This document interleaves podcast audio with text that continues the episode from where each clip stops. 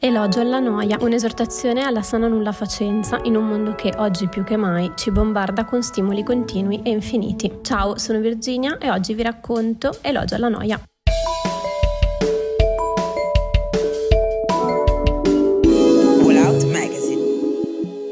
La crisi è un cambiamento repentino, improvviso e inaspettato nella vita di un individuo, con effetti più o meno gravi e conseguenze su diverse sfere. La crisi più massiccia dal secondo dopoguerra, così è stata definita la crisi sanitaria causata dal Covid-19. Ma quali sono gli effetti sull'individuo? Questo virus ci ha sbattuto in faccia una dura e triste verità. Non siamo invincibili, non siamo perfetti, non possiamo controllare qualsiasi cosa. Non siamo immuni a nessun virus. Quando ancora conducevamo una vita normale, eravamo probabilmente veramente troppo impegnati per accorgerci che, forse, il tempo da dedicare a noi stessi era molto poco e comunque anche quello andava riempito con hobby, passatempi, attività che riuscissero a renderci sempre efficienti, intelligenti, pronti, attivi, inarrestabili, unici. Oggi più che mai, costretti a stare chiusi nelle nostre abitazioni, assistiamo a un ulteriore vortice di video, tutorial, consigli per cucinare, fare yoga, diventare esperti di architettura, visitare musei comodamente seduti sul nostro divano. È ora di dire basta. Basta stimoli, basta sentirsi sempre in dovere di fare qualcosa. Ora che ne abbiamo la possibilità, cediamo alla noia, annoiamoci. Se abbiamo il privilegio di poterlo fare, allora non facciamo niente e soprattutto, ancora meglio, non diciamo niente. Che di tuttologi c'è pieno il mondo oggi. È un'immensa opportunità per riflettere su noi stessi e su ciò che ci circonda in solitaria, senza necessariamente condividerlo con qualcuno, almeno per un po'.